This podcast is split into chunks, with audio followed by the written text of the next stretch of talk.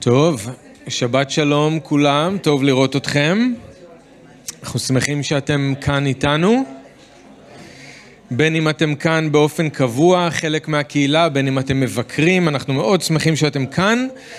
ואם אתם אה, מגיעים בשבועות האחרונים, אז אתם יודעים שאנחנו נמצאים באמצע סדרה מספר בראשית, חיי יוסף. אז אנחנו ממשיכים אה, הערב בפרק מ"ב, זה פרק 42, אז אתם יכולים לפתוח כבר לשם. אה, להזכיר לכם שפעם שעברה אנחנו למדנו את החלק הראשון של פרק מ"ב, אה, פסוק 1 עד 24, והיום אנחנו ממשיכים ונגמור את הפרק ביחד. אבל ראינו שזאתי אה, נקודה מאוד חשובה בסיפור, אבל היא מתרחשת בצורה מאוד מעניינת, כי היינו מצפים שהרגע הזה שבו יוסף סוף סוף ייפגש עם האחים שלו, יהיה רגע מרגש, הוא אומר להם את מה שהוא בכל מקרה יגיד להם בסוף, אני יוסף אחיכם, לא כועס עליכם, לא מחפש נקמה, בסך הכל הייתם כלים בידיים של אלוהים, ואני כאן בגלל התוכנית של אלוהים, לא בגללכם. זה מה שהוא יגיד להם בסוף. והיינו רוצים אולי שזה יקרה כבר מההתחלה, אבל אנחנו רואים שיש איזשהו דיליי מאוד רציני בין המפגש הראשוני הזה של יוסף עם האחים שלו לבין הרגע שהוא בסוף אומר להם מי הוא ומגלה להם אה, ואומר להם את הכוונות שלו ואת הדרך שהוא רואה את הדברים. אז יש איזשהו דיליי רציני, שלוש פעמים, עד שהם הם, הם הולכים וחוזרים, עד שהם כולם באים עם יעקב למצרים. אמרנו שאפשר, ויש כאלה ששמים את הדגש, אפשר לראות את זה ככה, ויש כאלה ששמים את הדגש על איך שיוסף מתנהג לאחים שלו, אמ, אפשר לראות את זה כאילו שהוא מנסה להתנקם, כאילו שהוא מתעלל בהם, כאילו שהוא משחק איתם, הוא מחזיר להם על כל מה שהם עשו לו.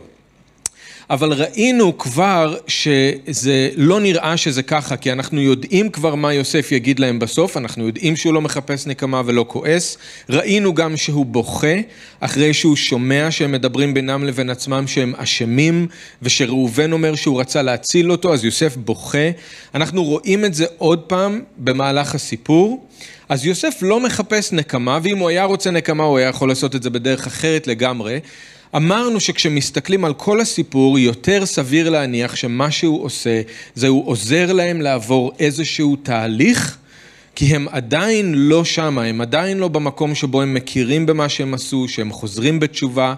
הם מסתירים את הסוד הזה כבר 22 שנים, הם לא מדברים על זה, הם חיים עם האשמה הזאת, הם לא אמרו כלום ליעקב, לאבא שלהם עד היום, אז יוסף עוזר להם לעבור תהליך, הוא עוזר לבחון אותם לצרוף אותם כמו שהוא נצרף במשך 13 שנים. אז ככה אנחנו אמרנו שאפשר לראות את כל התהליך הזה. עכשיו אנחנו מגיעים לאיזשהו רגע שהוא מעניין גם כן, לא צפוי, ואנחנו צריכים להתאמץ קצת יותר כדי לנסות להבין איך זה נכנס לתוך הדבר הזה שאמרנו שזה כמו תהליך שהוא צורף אותם צריפת אש או, או עוזר להם, עוזר לעורר את המצפון שלהם.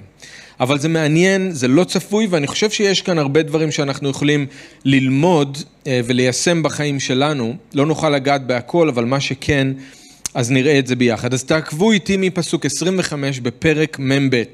ואתם זוכרים שהדבר האחרון שקרה זה שיוסף אמר להם, אחד יישאר פה וכולכם תחזרו לכנען ותביאו חזרה את אח שלכם הקטן וזאת תהיה הוכחה שאתם דוברי אמת, שאתם לא מרגלים.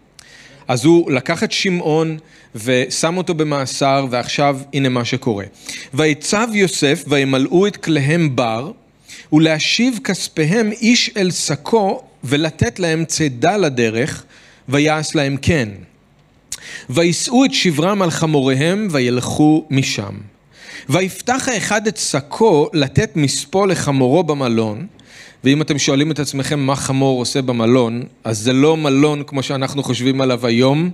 מלון בזמנו היה פשוט מאוד איזשהו מתחם פתוח עם איזושהי באר, מקום שהיה אפשר לתת אוכל לבעלי החיים ולנוח קצת, אוקיי? אז זה לא מלון כמו שאנחנו חושבים עליו היום.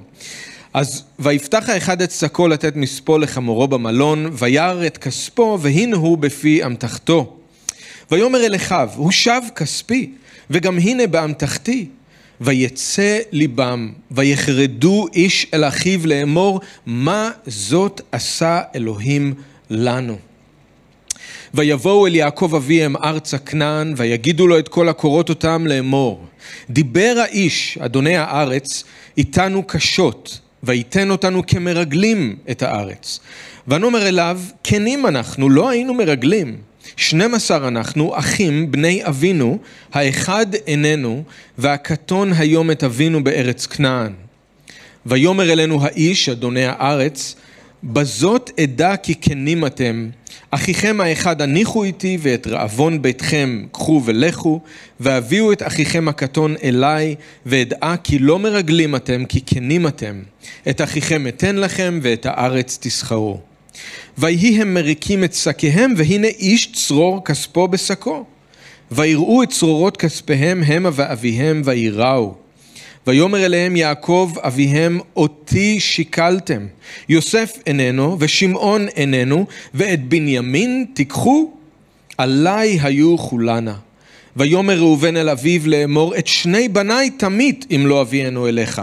תנה אותו על ידי ואני אשיבנו אליך ויאמר לא ירד בני עמכם כי אחיו מת והוא לבדו נשאר וקראהו אסון בדרך אשר תלכו בה, והורדתם את שיבתי ביגון שאולה. אבינו שבשמיים, אנחנו מודים לך על דברך ומודים לך שיש אמת בדברך. אנחנו מודים לך שדרך דברך אנחנו מקבלים אור, אנחנו מקבלים חוכמה, אנחנו מקבלים נחמה, אנחנו גם מאותגרים איפה שצריך. אז אנחנו מבקשים ממך שוב את האומץ להביט אל תואר פנינו בראי של דברך, לא לברוח ממה שאנחנו רואים, אלא לקבל את מה שאתה מראה לנו ולהבין מה אתה רוצה שנעשה עם זה. אז אנחנו מבקשים שעל ידי רוחך גם תחיה את דברך וגם תיתן לנו חסד, שהלב שלנו יהיה אדמה טובה שיודעת לקלוט את הזרע, בשם ישוע. אמן. אז בלית ברירה שמעון נשאר מאחור, האחים מתארגנים ליציאה לדרך. הגיע הזמן לחזור לכנען, אבל אז משהו משונה קורה כשהם יוצאים ממצרים. לאור כל מה שאנחנו כבר ראינו, היינו מצפים שיוסף ימשיך בקשיחות שלו. ימשיך לדבר איתם קשות, להתנהג איתם קשה. אולי היינו מצפים שהוא ישלח אותם משם בכעס, בידיים ריקות, שהם יצאו משם מושפלים ובלי כלום. אבל אנחנו רואים שיוסף עושה משהו מאוד לא צפוי. הוא אומר לאנשים שלו, לא רק לא לשלוח אותם בידיים ריקות ושהם לא יצאו משם מושפלים, אלא הוא אומר לאנשים שלו, תעמיסו עליהם כל טוב. תראו בפסוק 25, יוסף מצווה לעשות שלושה דברים בשביל האחים שלו לפני שהם יוצאים לדרך. אחד, שהם ימלאו את הכלים שלהם בר. בר זאת החיטה, גרגירי החיטה שהם באו לקנות, האוכל, השבר שהם באו לשבור. שתיים, הוא אמר, תחזירו לכל אחד בחשאי את הכסף שהוא שילם עבור האוכל, אבל תקפידו לשים את זה בתוך השק. השק זה היה הכלי שהיה מכיל את האוכל לחמורים. את האוכל לבעלי החיים, תחביאו את זה שם, ודבר שלישי, תיתנו להם צידה לדרך.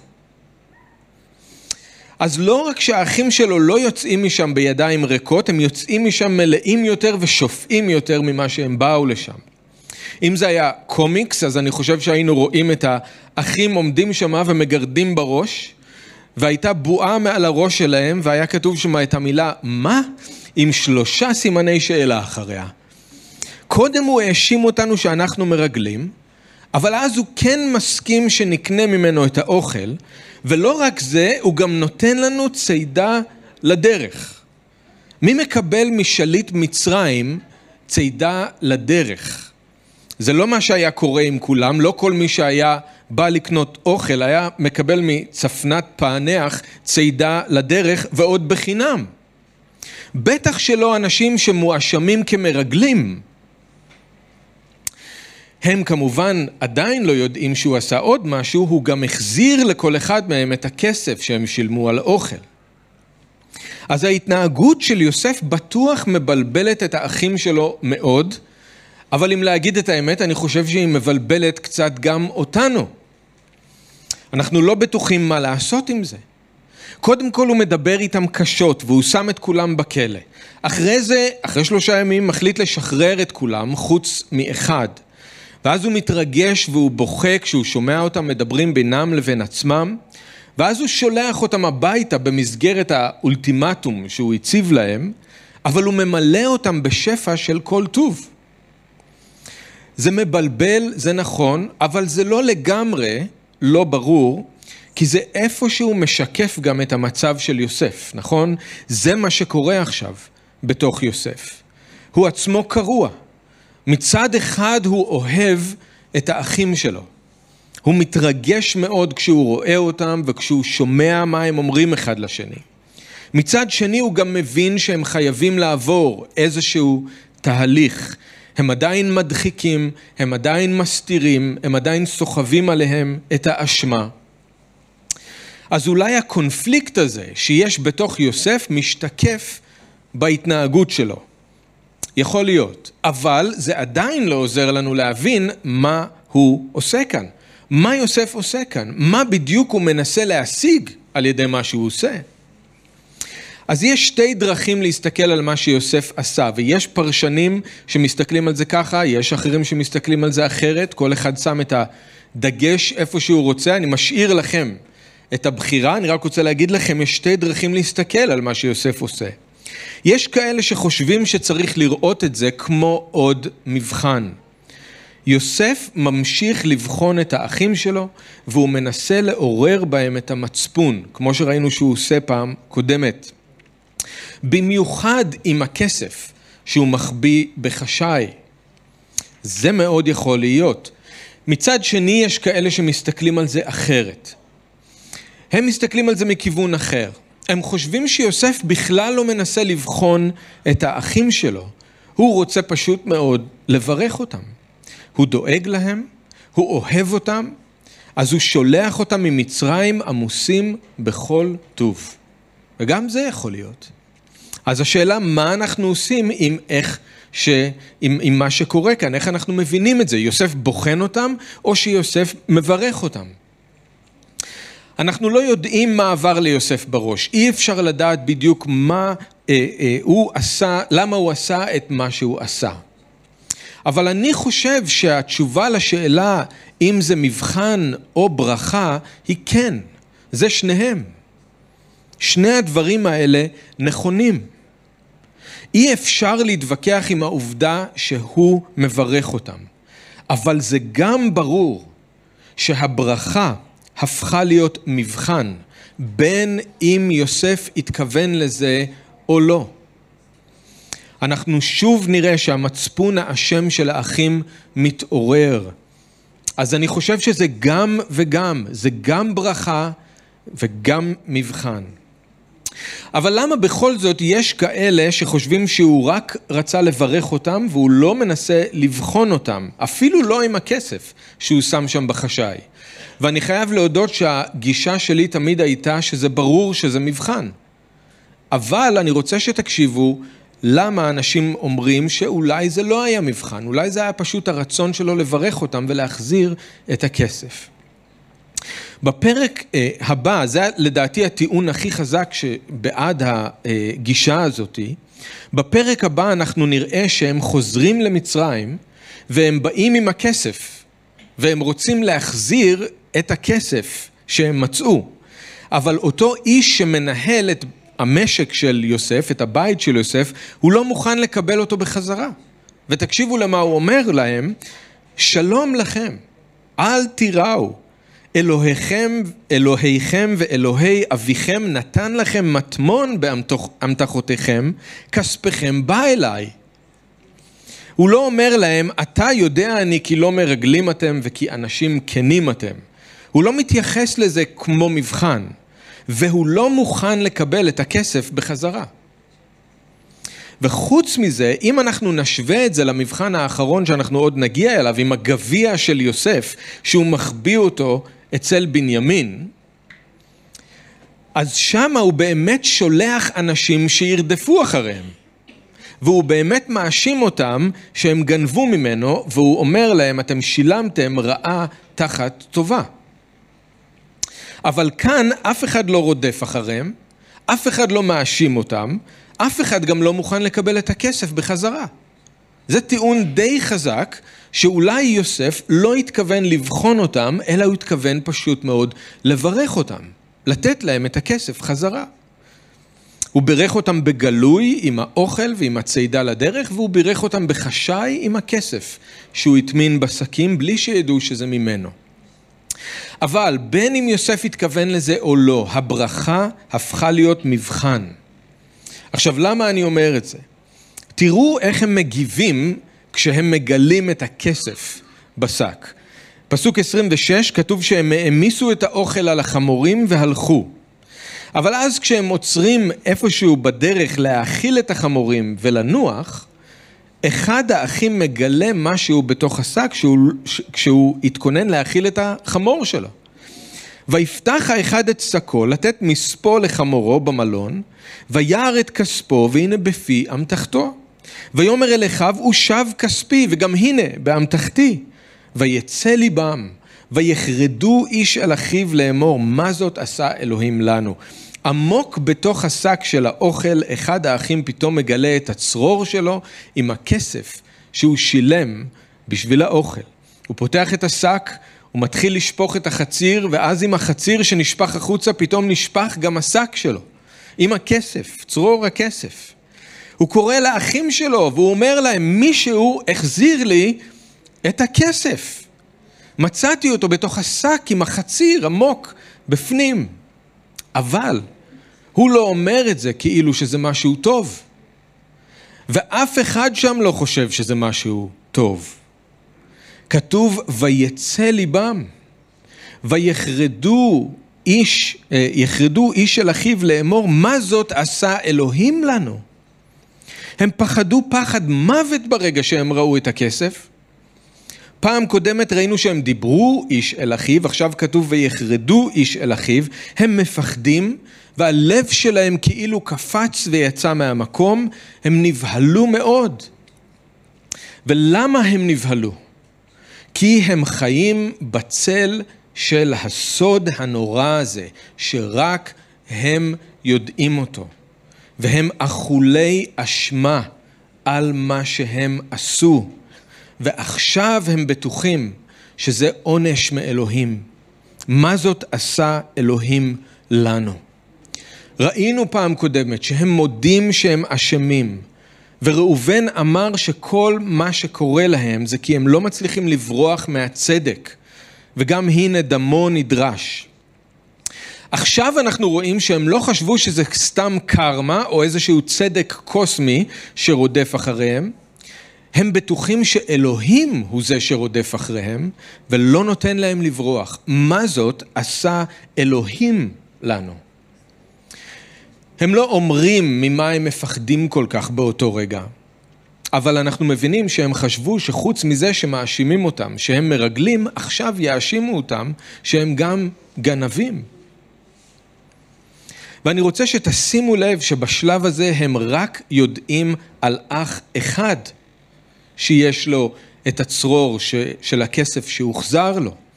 הם לא יגלו שבעצם יש צרור בתוך כל אחד מהעסקים שלהם עד שהם יגיעו הביתה ויפרקו את הציוד. אז הברכה הופכת כאן למבחן או למכשול או לצריפה של אש. אבל השאלה היא איך זה יכול להיות. אנחנו מבינים איך שכשיוסף דיבר איתם קשות, זה היה מבחן. זה היה דבר רע, זה היה דבר קשה שקורה להם. אז אנחנו מבינים שזה היה מבחן, הם הרגישו שזה גם מגיע להם. אבל איך דבר טוב יכול לגרום להם להרגיש ככה? איך ברכה יכולה להביא לכזה בהלה ופחד? אז אני רוצה שתקשיבו למה שמת'יו הנרי אומר על העניין הזה. תקשיבו מה הוא אומר. אנשים עם מצפון אשם נוטים להתייחס גם לדברים טובים שאלוהים מספק להם, כאילו שזה היה רע. הם נסים ואין רודף. אנשים עם מצפון אשם נוטים להתייחס גם לדברים טובים שאלוהים מספק להם, כאילו שזה היה משהו רע. הם נסים ואין רודף. זה כל כך חשוב שנשים לב לזה, זה כל כך נכון. אם המצפון שלנו מרשיע אותנו, ואנחנו מרגישים אשמים לפני אלוהים, אז גם כשהוא מברך אותנו, אנחנו לא מסוגלים לקבל את זה. אם אנחנו מרגישים אשמים לפני אלוהים, אז גם כשהוא מברך אותנו, אנחנו לא מסוגלים לקבל את זה. אנחנו לא מאמינים שיכול להיות שאלוהים מברך אותנו. אולי הוא מתעלל בנו, או שהוא רודף אותנו כדי להעניש אותנו, אבל לא יכול להיות שהוא מברך אותנו. זה מה שקרה עם האחים של יוסף. יוחנן באיגרת הראשונה שלו, בפרק ג', פסוק 21, הוא אומר שאם ליבנו אינו מרשיע אותנו, אז עוז לנו לפני אלוהים. אם המצפון שלנו לא מרשיע אותנו, אם אנחנו לא מרגישים אשמים לפני אלוהים, אז יש לנו ביטחון. יש לנו עוז לפני אלוהים. אנחנו באים אליו בביטחון, אנחנו מבקשים ממנו בביטחון, אנחנו מצפים לקבל ממנו כל מתנה טובה ושלמה, אנחנו מאושרים כשהוא מברך אותנו. אבל ההפך הוא גם נכון. אם המצפון שלנו, הלב שלנו מרשיע אותנו, אם אנחנו אשמים, אז אין לנו עוז לפני אלוהים. אין ביטחון, אין שמחה, אין ציפייה לקבל ממנו משהו טוב, וכשהוא מברך אותנו, אנחנו לא מסוגלים לקבל את זה. אנחנו מרגישים שאלוהים הוא ציני, והוא משחק איתנו משחק. ככה גם ברכה יכולה להפוך למבחן או לצריפת אש. כי הברכה מוציאה לאור את מה שיש בפנים. בן אדם שהוא אשם לא יוכל ליהנות מהברכה. הוא כל הזמן מחפש את העונש בכל דבר. הוא בטוח שאלוהים רודף אותו, והוא נס גם כשאין רודף. אם יש לו פאנצ'ר ברכב, או אם הוא שבר את הרגל, אז הוא אומר, אלוהים מעניש אותי. אבל מה אם הוא פתאום מגלה שיש סכום גדול של כסף שנכנס אליו אל תוך החשבון בנק באופן לא צפוי? אומר, אה, ah, אז אלוהים מנסה לתפור לי תיק. משהו רע זה עונש, משהו טוב זה כדי ללכוד אותי. כל דבר שקורה לו עובר דרך המצפון האשם שלו ומתלכלך. כל דבר מתעוות כי הוא מסתכל על זה דרך הלב שמרשיע אותו. אז כמה זה חשוב שאנחנו נשקיט את הלב שלנו לפני אלוהים, כמו שיוחנן אמר, כדי שיהיה לנו עוז לפניו. וזה לא מסובך, כי יש לנו לאן לקחת את האשמה שלנו. יש לנו מקור נפתח לחטאת ולנידה, יש לנו מים נקיים שאנחנו יכולים להתרחץ בהם כל רגע. אין שום סיבה שאף אחד מאיתנו יצא מכאן היום עם מצפון אשם. אין אף סיבה. אם אתם אף פעם לא באתם אל ישוע, ואף פעם לא ביקשתם ממנו שיסלח לכם על החטא שלכם ולא האמנתם בו כשא האלוהים שנושא את חטאת העולם, שלוקח מכם את החטא שלכם ואת האשמה, אתם יכולים לעשות את זה היום. אתם יכולים לעשות את זה עכשיו. אם אתם כבר במשיח, אבל אתם צריכים להתוודות על החטאים שלכם, אז תעשו את זה. ואלוהים מבטיח שהוא נאמן וצדיק לסלוח לנו על כל חטאותינו ולטהר אותנו מכל עוולה. ואם אתם רוצים לב שקט, לב שלא מרשיע אתכם, ועוז לפני אלוהים, אז יוחנן אומר לנו מה לעשות, הוא אומר ילדיי, אל נא נאהב במילים ובדיבור כי אם בפועל ובאמת ובזה נדע כי מן האמת אנחנו, ונשקיט את לבבנו. לפעמים הלב שלנו ירשיע אותנו, אבל בלי סיבה מוצדקת. אבל יוחנן אומר שאם יש לנו פרי של אהבה במעשים שלנו, אז זה יהיה מקור לביטחון. וככה אנחנו נוכל להשקיט את הלב שלנו, כי זה לא יהיה רק מילים, זה יהיה מעשים. אז אני מקווה שאתם רואים את הטרגדיה הזאת עם האחים של יוסף, הם מרגישים כל כך אשמים שהאשמה צובעת את הכל בשחור. הם לא מסוגלים לראות את הטוב. הם לא מסוגלים לקבל את הברכה, הם נסים ואין רודף.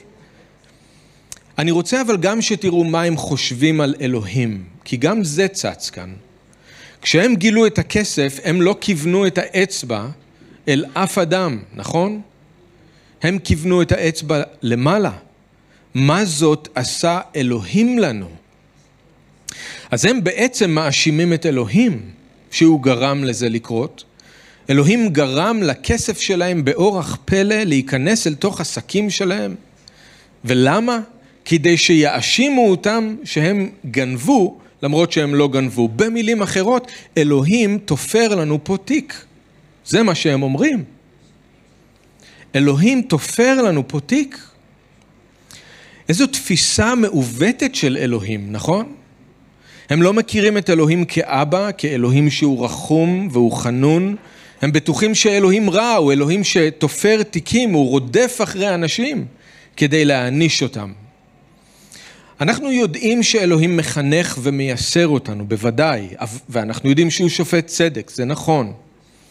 אבל באל העברים כתוב לנו שהוא נוהג עמנו כעם בנים, כמו אבא עם הילדים שלו, תמיד מאהבה, תמיד ברחמים, תמיד כדי שיהיה לנו חלק בקדושתו, תמיד כדי שבסוף יהיה לנו פרי של צדקה ושלום. הוא לא מתאכזר אלינו, הוא לא מנסה להפחיד אותנו, הוא לא רודף אותנו, הוא לא תופר לנו תיקים, הוא תמיד אבא אוהב גם כשהוא מחנך. אבל האחים של יוסף לא הכירו ככה את אלוהים, הם האשימו אותו שהוא משחק איתם, שהוא רודף אחריהם. וזה מעניין שהם לא, הם דיברו על אלוהים, אבל הם לא עצרו באותו רגע לדבר עם אלוהים. זה היה יכול לראות אחר לגמרי, נכון? מה זאת אלוהים עשה לנו? למה אתם אומרים את זה? תדברו איתו. תדברו איתו, אלוהים, למה זה קורה? זה הדבר הנכון לעשות. אז אולי יוסף התכוון לבחון את האחים שלו, אולי הוא רק רצה לברך אותם, אבל בכל מקרה הברכה הפכה למבחן, המצפון האשם של האחים שוב התעורר. מה קורה כשהם מגיעים הביתה אל יעקב, אל אבא שלהם? יעקב רואה אותם מרחוק, עם כל החמורים והצידה, אבל משהו לא בסדר, משהו לא בסדר, בגלל שהם רק תשעה. מישהו חסר. עוד פעם האחים נמצאים במצב הזה שבו הם צריכים להסביר לאבא שלהם איך הם איבדו את אחד האחים שלהם. הפעם זה שמעון. אז לפני שהם מספיקים לפרוק את כל הציוד, הם כבר מתחילים להגן על עצמם ולספר לאבא שלהם את כל מה שקרה, אבל תראו מה הם אומרים לו. ויגידו לו את כל הקורות אותם לאמור, דיבר האיש אדוני הארץ איתנו קשות, ויתן אותנו כמרגלים על הארץ, את הארץ. ונאמר אליו, כנים אנחנו, לא היינו מרגלים. שנים עשר אנחנו, אחים בני אבינו, האחד איננו והקטון את אבינו בארץ כנען. זה מעניין איך הם מדברים על יוסף ואיך הם מבליטים רק את הקשיחות שלו ולא את הנדיבות שלו, נכון? דיבר האיש אדוני הארץ איתנו קשות. לא וימלא האיש אדוני הארץ את כלנו בר, ויתן האיש אדוני הארץ צידה לדרך, רק וידבר איתנו קשות. זה נכון שהוא דיבר איתם קשות, נכון שהוא האשים אותם שהם מרגלים, אבל הוא גם מכר להם אוכל, הוא גם נתן להם צידה לדרך, והם עוד לא יודעים, אבל אנחנו יודעים שהוא גם החזיר להם את הכסף שלהם. אז למה הם מציגים אותו ככה? מה הם מנסים להשיג? הם מנסים להגן על עצמם, נכון?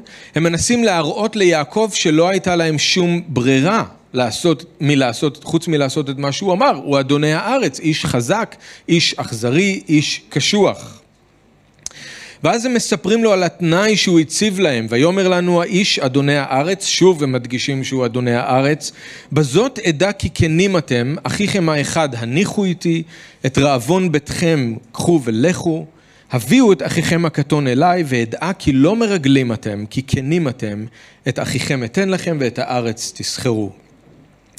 אז כשהם מספרים ליעקב את כל מה שקרה, הם מורידים את הציוד שלהם מהחמורים, ותוך כדי כשהם מורידים את הציוד, ותוך כדי כשהם פותחים את השקים, הם לא התכוונו לזה, הם לא ידעו שזה הולך לקרות, אבל פתאום מתוך כל שק, מתוך החציר בתוך השק, נשפך הצרור של הכסף. כל אחד מהם פתח את השק, ובשק של כל אחד מהם היה צרור עם כסף, וכתוב שהם ראו את זה והם פחדו, ויראו, אבל הם לא העזו להגיד כלום לאבא שלהם. הם לא אמרו שום דבר לאבא שלהם, ועד עכשיו דרך אגב הם לא אמרו שום דבר לאבא שלהם, שצרור אחד כבר נמצא בדרך, את זה הם לא סיפרו. אנחנו, ו- וזה מעניין, אתם יודעים, כי בפרק הבא, אני רק רוצה להגיד משהו לגבי זה שהם מצאו את הצרור, ואבא שלהם גם רואה את הצרור של הכסף, את הצרורות של הכסף. זה מעניין, כי בפרק הבא, כשיעקב בסוף מסכים, סליחה על הספוילר, שהם כן ירדו למצרים, אז הוא אומר להם על הכסף שהוחזר להם, שיקחו את זה איתם כי אולי משגהו, אולי זאת הייתה טעות. עכשיו, למה זה מעניין? הם עם מצפון שמרשיע אותם, אז הם בטוחים שאלוהים תופר להם תיק. יעקב לא יודע כלום, אז הוא לא מעלה על דעתו בכלל שזה קשור לעונש מאלוהים, אז הוא אמר שזאת כנראה טעות. עכשיו, שניהם טועים כי זאת בכלל הייתה ברכה מיוסף, אבל זה רק מראה כמה כוח יש למצפון. אותו אירוע מפורש אחרת, כי אחד מרגיש אשם והאחר לא.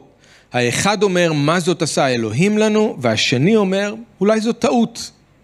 מעניין. Okay? אוקיי? מה יעקב באמת חושב או מרגיש באותו רגע כשהוא שומע את כל הסיפור שלהם וכשהוא רואה את הכסף מתגלגל החוצה מהעסקים? אנחנו לא יודעים בדיוק האם הוא חושד שהם לא אומרים לו את כל האמת, אולי. אנחנו לא יודעים בטוח, אבל תראו את התגובה שלו, כי משהו כן מתפרץ מתוך יעקב, משהו שכנראה היה שם בפנים, כל השנים האלה? פסוק 36 כתוב לנו, ויאמר אליהם יעקב אביהם אותי שיקלתם. יוסף איננו, שמעון איננו, ואת בנימין תיקחו, עליי היו כולנה. יעקב מאשים אותם שהם אלה ששיקלו אותו. הם גרמו לו לאובדן, לשכול. זאת אשמתכם שאני איבדתי את יוסף, ועכשיו גם את שמעון, איך אתם בכלל מעזים לבקש ממני לקחת גם את בנימין? כל הדברים האלה בסוף נופלים עליי, עליי היו כולנה, הכל נגדי, כל הצרות האלה באות עליי. ואחר כך שוב, כשיעקב לא מוכן לשמוע את ההצעה של ראובן, תראו מה הוא אומר, לא ירד בני עמכם, כי אחיו מת, והוא לבדו נשאר, וקראהו אסון בדרך אשר תלכו בה, והורדתם את שיבתי ביגון שאולה. כמו שמה ששולט בחיים של האחים זה אשמה, מה ששולט בחיים של יעקב זה השכול, הכאב שהוא מרגיש בגלל האובדן של יוסף. אם אתם זוכרים, הוא כבר גזר על עצמו לפני יותר מ-20 שנה שהוא יישאר באבל עד שהוא ימות. וימאן להתנחם ויאמר כי ארד אל בני אבל שאולה. כל החיים שלי אני נשאר באבל, וכמה זה עצוב שעד עכשיו הוא באמת עמד בהבטחה שלו. האחים רואים את כל מה שקורה להם, רע או טוב, דרך מצפון אשם, ויעקב רואה את כל מה שקורה לו דרך לב שבור, וזה לא פחות הרסני. מה שיוצא מתוך יעקב כשהוא מתפרץ ככה על הבנים שלו זה פרי לא טוב של מישהו שהשכול והאובדן הפכו להיות הזהות שלו, שם הוא חי, או יותר נכון שם הוא מת. מה הפרי הלא טוב שאנחנו רואים שיוצא מתוך יעקב? רחמים עצמיים, אנוכיות, האשמה של אחרים?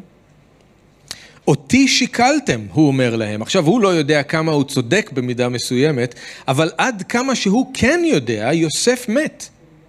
אז מה זה אותי שיקלתם? גם הם אחים שכולים. אם חיה רעה טרפה את יוסף כמו שהוא חושב, אז למה הוא אומר אותי שיקלתם? ובמיוחד בנימין שאיבד את האח שלו, אבל הוא רואה רק את עצמו, יעקב, אותי שיקלתם. ואז הזעקה שלו, עליי היו כולנה, הכל נגדי, הכל נופל עליי, הכל בא עליי. שוב הוא מרגיש כמו קורבן, וכאילו שכל הדברים שקורים, קורים רק לו ופוגעים רק בו. אני המסכן, אני זה שסובל.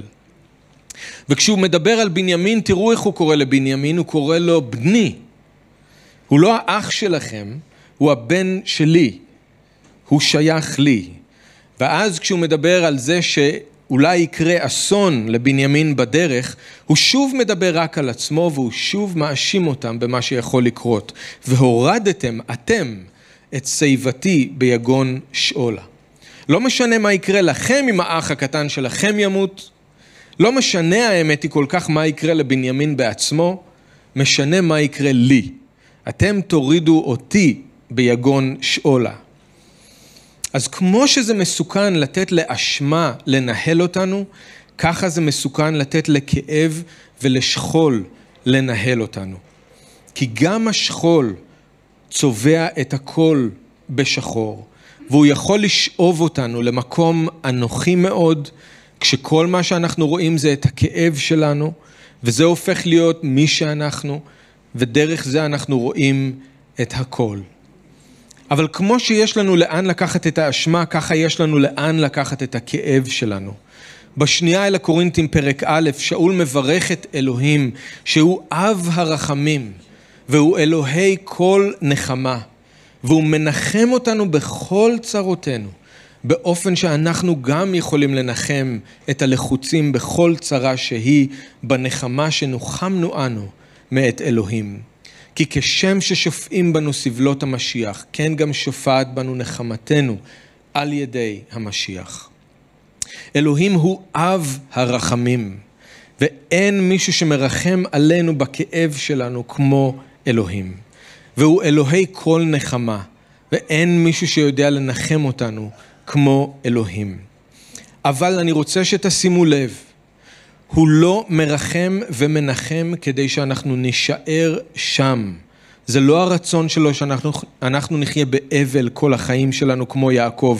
זה לא הרצון שלו שאנחנו נתרכז כל הזמן רק בעצמנו ובכאב שלנו. תראו שהוא מנחם אותנו כדי שאנחנו נוכל לנחם אחרים. הוא מנחם אותנו בכל צרותינו באופן שנוכל לנחם את הלחוצים בכל צרה שהיא, בנחמה שנוחמנו מאת אלוהים. אז הנחמה של אלוהים לא מבטלת או מוחקת את הכאב שלנו, אבל היא כן מוציאה אותנו מעצמנו ועוזרת לנו לראות גם את הכאב של אנשים אחרים ולעזור להם בכאב שלהם. אז בישוע יש לנו נחמה. וגם אם אין לנו את כל התשובות, דרך אגב, אלוהים לא מבטיח לנו הסברים, אבל הוא כן מבטיח שהוא תמיד יהיה איתנו, והוא מבטיח לנחם אותנו. אבל זה סוג של נחמה שדוחפת אותנו קדימה להמשיך הלאה, לא נותנת לנו להישאר קבורים באבל. אז אנחנו צריכים להיזהר שאנחנו לא נותנים לאשמה לנהל אותנו, כמו עם האחים, וגם לא לתת לכאב או לאובדן לנהל אותנו כמו עם יעקב, כי שניהם הרסניים. אני אסיים רק עם הערה קצרה על הניסיון של ראובן לשכנע את יעקב בכל זאת לשלוח את בנימין איתם למצרים. אז כשיעקב מתפרץ על האחים שלו ומאשים אותם בכל הסבל שבא עליו, הוא לא מוכן לשלוח את בנימין, אז ראובן מתפרץ עם ההצעה שלו, הצעה לא מפתה בכלל, והצעה די טיפשית. תראו בפסוק 37, מה ראובן אומר לו? את שני בניי תמית. אם לא אביאנו אליך. תנה אותו על ידי ואני אשיבנו אליך. איזו מין הצעה זאת? אם בנימין לא יחזור אליך בשלום, אז תהרוג את שני הבנים שלי. איך בדיוק המוות של שני נכדים אמור לעזור ליעקב להתגבר על המוות של בנימין? זה מה שההצעה הייתה של ראובן. אם אני לא מחזיר אליך את בנימין, תהרוג את שני הנכדים שלך, את שני הבנים שלי. ראובן מציע פה להוסיף בסך הכל צער על צער ומוות על מוות, כאילו שזה יפתור משהו. ברור שיעקב לא מוכן לשמוע ולא מקבל את ההצעה שלו. אבל למה אני כן מתעכב על זה רגע? כי זה מצטרף לעוד מקרים שמראים לנו שראובן, למרות שהוא היה בכור, נכשל כל פעם בתפקיד שלו. הוא נכשל מבחינה מוסרית, הוא זה ששכב עם בלהה, אימא של שני האחים שלו, דן ונפתלי. הוא נכשל כמנהיג של האחים, הוא ניסה להציל את יוסף, נכון שהם לא יפגעו בו, אבל אף אחד לא הקשיב לו, והוא בכלל לא היה שמה כשיוסף נמכר. ועכשיו אנחנו רואים שאבא שלו לא סומך עליו ולא מוכן לקבל את ההצעה שלו. בסופו של דבר אנחנו גם נראה שהוא מנשל אותו מהירושה יחד עם שמעון, כשהוא מחליף אותם בבנים של יוסף. אז יש רק שני אחים שפעילים בכל הסיפור הזה, זה ראובן ויהודה. ומה שאנחנו רואים זה שראובן נכשל כל פעם, אבל יהודה הוא זה שצץ ועולה, והוא הופך להיות סוג של מנהיג בתוך האחים שלו. והופך להיות הדמות החשובה מבין האחים שלו. אז אנחנו עוד נראה את זה בפרקים הבאים, אבל זה ראובן ויהודה הם היחידים שפעילים בסיפור הזה. ראובן הוא זה שנכשל, יהודה הוא זה שבהתחלה נכשל, אבל עובר איזשהו מהפך והופך להיות חשוב מאוד בתוך הסיפור. אז בואו נזכור את התמונה הזאת של איך האחים מנוהלים על ידי אשמה ואיך זה צובע את הכל בשחור, הם לא מסוגלים אפילו לקבל את הברכה של יוסף, ואיך האבל והכאב והאובדן מנהלים כל כך את יעקב, שהוא לא מסוגל להתקדם הלאה והוא חי במרירות ואנוכיות ורחמים עצמיים. אז בואו לא ניתן, לא לאשמה לנהל אותנו ולא לאבל וכאב ואובדן לנהל אותנו, אלא ניקח את האשמה ואת הכאב לישוע, כי הוא יודע איך לקחת את זה מאיתנו ולעזור לנו לרפא ולהמשיך הלאה. אמן. כן, אדון ישוע, אנחנו מודים לך שבדברך אה, יש לנו חיים, אנחנו מודים לך שעל ידי דברך אתה מחיה אותנו, אתה מראה לנו איך להתהלך בדרך ולא להיתקע בכל מיני מכשולים ומלכודות. אנחנו מבקשים שתעזור לנו ללמוד את הלקח ממה שראינו בסיפור היום וגם לדעת איך ליישם את זה בחיים שלנו. אנחנו רוצים לתת לך כל אשמה שאנחנו מרגישים שמכבידה עלינו. אתה, אדון, יכול לקחת מאיתנו את האשמה הזאת, כי זה מה שבאת לעשות. בשביל זה נתת את עצמך, בשביל זה מתת בצלב. אז אנחנו רוצים לתת לך את האשמה. אנחנו גם מבקשים ממך שתעזור לנו עם כאב, עם אובדן, עם תחושה של הכל נגדי. אנחנו רוצים גם לתת לך את זה ולא לחיות כקורבן, אלא כיותר ממנצחים. אז אנחנו מבקשים שתעזור לנו, זה משהו שרק אתה יכול לעשות, אז אנחנו מבקשים שתבוא ותעזור לנו על ידי הרוח, מבפנים, להשתנות, בשם ישוע, בשמך אדון, אמן.